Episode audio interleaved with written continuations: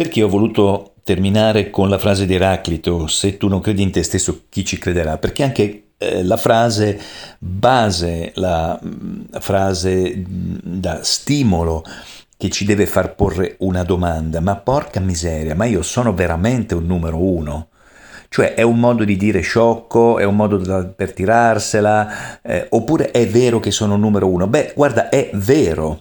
Cosa voglio dire? A meno che tu non abbia un gemello, quando noi siamo venuti al mondo, ma non nel senso che siamo nati, perché noi nasciamo appena si fonde uno spermatozoo con un ovulo, si inizia a creare l'inizio della vita.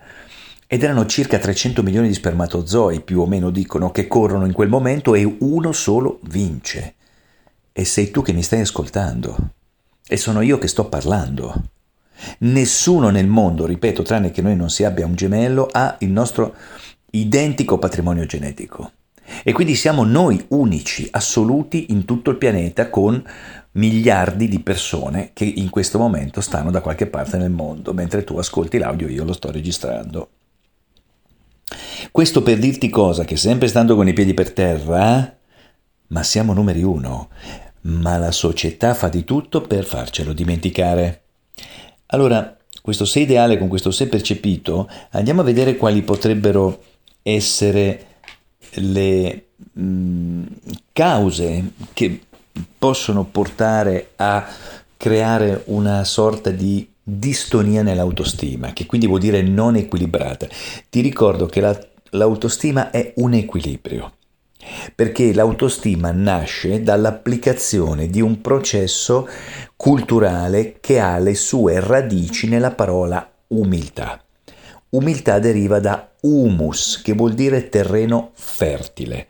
Quindi un terreno è fertile quando ha micro e macro elementi, per cui piantando un seme con un po' di calore e un po' di acqua, ecco che nasce qualcosa. L'umiltà, se io ti chiedessi di definirmela, la maggior parte delle persone definirebbe l'umiltà come, e qui se vuoi ti puoi anche fermare, metti stop, prendi il taccuino, scrivi tuo, la tua definizione di umiltà. Se hai fatto questo, adesso riprendendo, vedrai che la maggior parte, eh, cioè tu non lo puoi sapere, lo dico io, la maggior parte delle persone alla mia domanda quando sono in un'aula mi risponde l'umiltà è la capacità di riconoscere i miei limiti. E gli dico ok ragazzi, ma non è completa, non è sufficiente. L'umiltà è la capacità sì di riconoscere i propri limiti, virgola, senza autosvalutarsi ah non sono capace di fare questo, sono proprio un cretino. Questa non è l'umiltà, questa è un'autosvalutazione.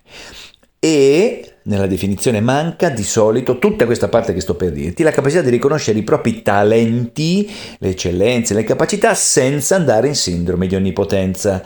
Quindi Ripetiamola tutta insieme. La umiltà è la capacità di riconoscere i miei limiti senza autosvalutarmi, quindi senza sentirmi sfigato per questo, e riconoscere i miei talenti, le mie capacità senza andare in sindrome di onnipotenza, cioè senza tirarmela, senza diventare il più figo di tutti, senza pensare che gli altri sono tutti degli stupidi o dei deficienti o degli incapaci, perché è molto diffuso questo percepito, è molto diffuso, tanto che in effetti negli ultimi anni, con l'abuso dei social, le persone purtroppo sono andate incontro a una sindrome molto diffusa chiamata sindrome da personalità narcisistica, dove si passa delle ore a farsi dei selfie per trovarne poi quello più performante, migliore, mettendo dei filtri mentre li posti, facendoti vedere come non risulterai dal vivo, per cui sembrano tutti fighi, tutte fighe, e poi le vai a vedere e dici ma chi, sei tu e tuo fratello gemello quell'altro, quello giovane, quello figo però, perché non coincide.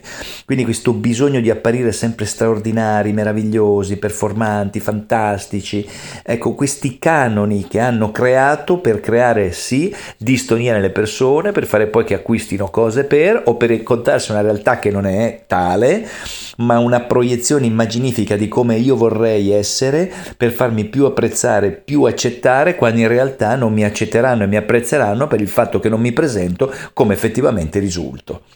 E quindi è un paradosso, una proiezione immaginifica illusoria di se stessi che sarà sempre più purtroppo elemento di disistima perché ti allontanerà sempre di più da ciò che è la differenza fra quello che risulta e quello che tu immagini che dovrebbe risultare.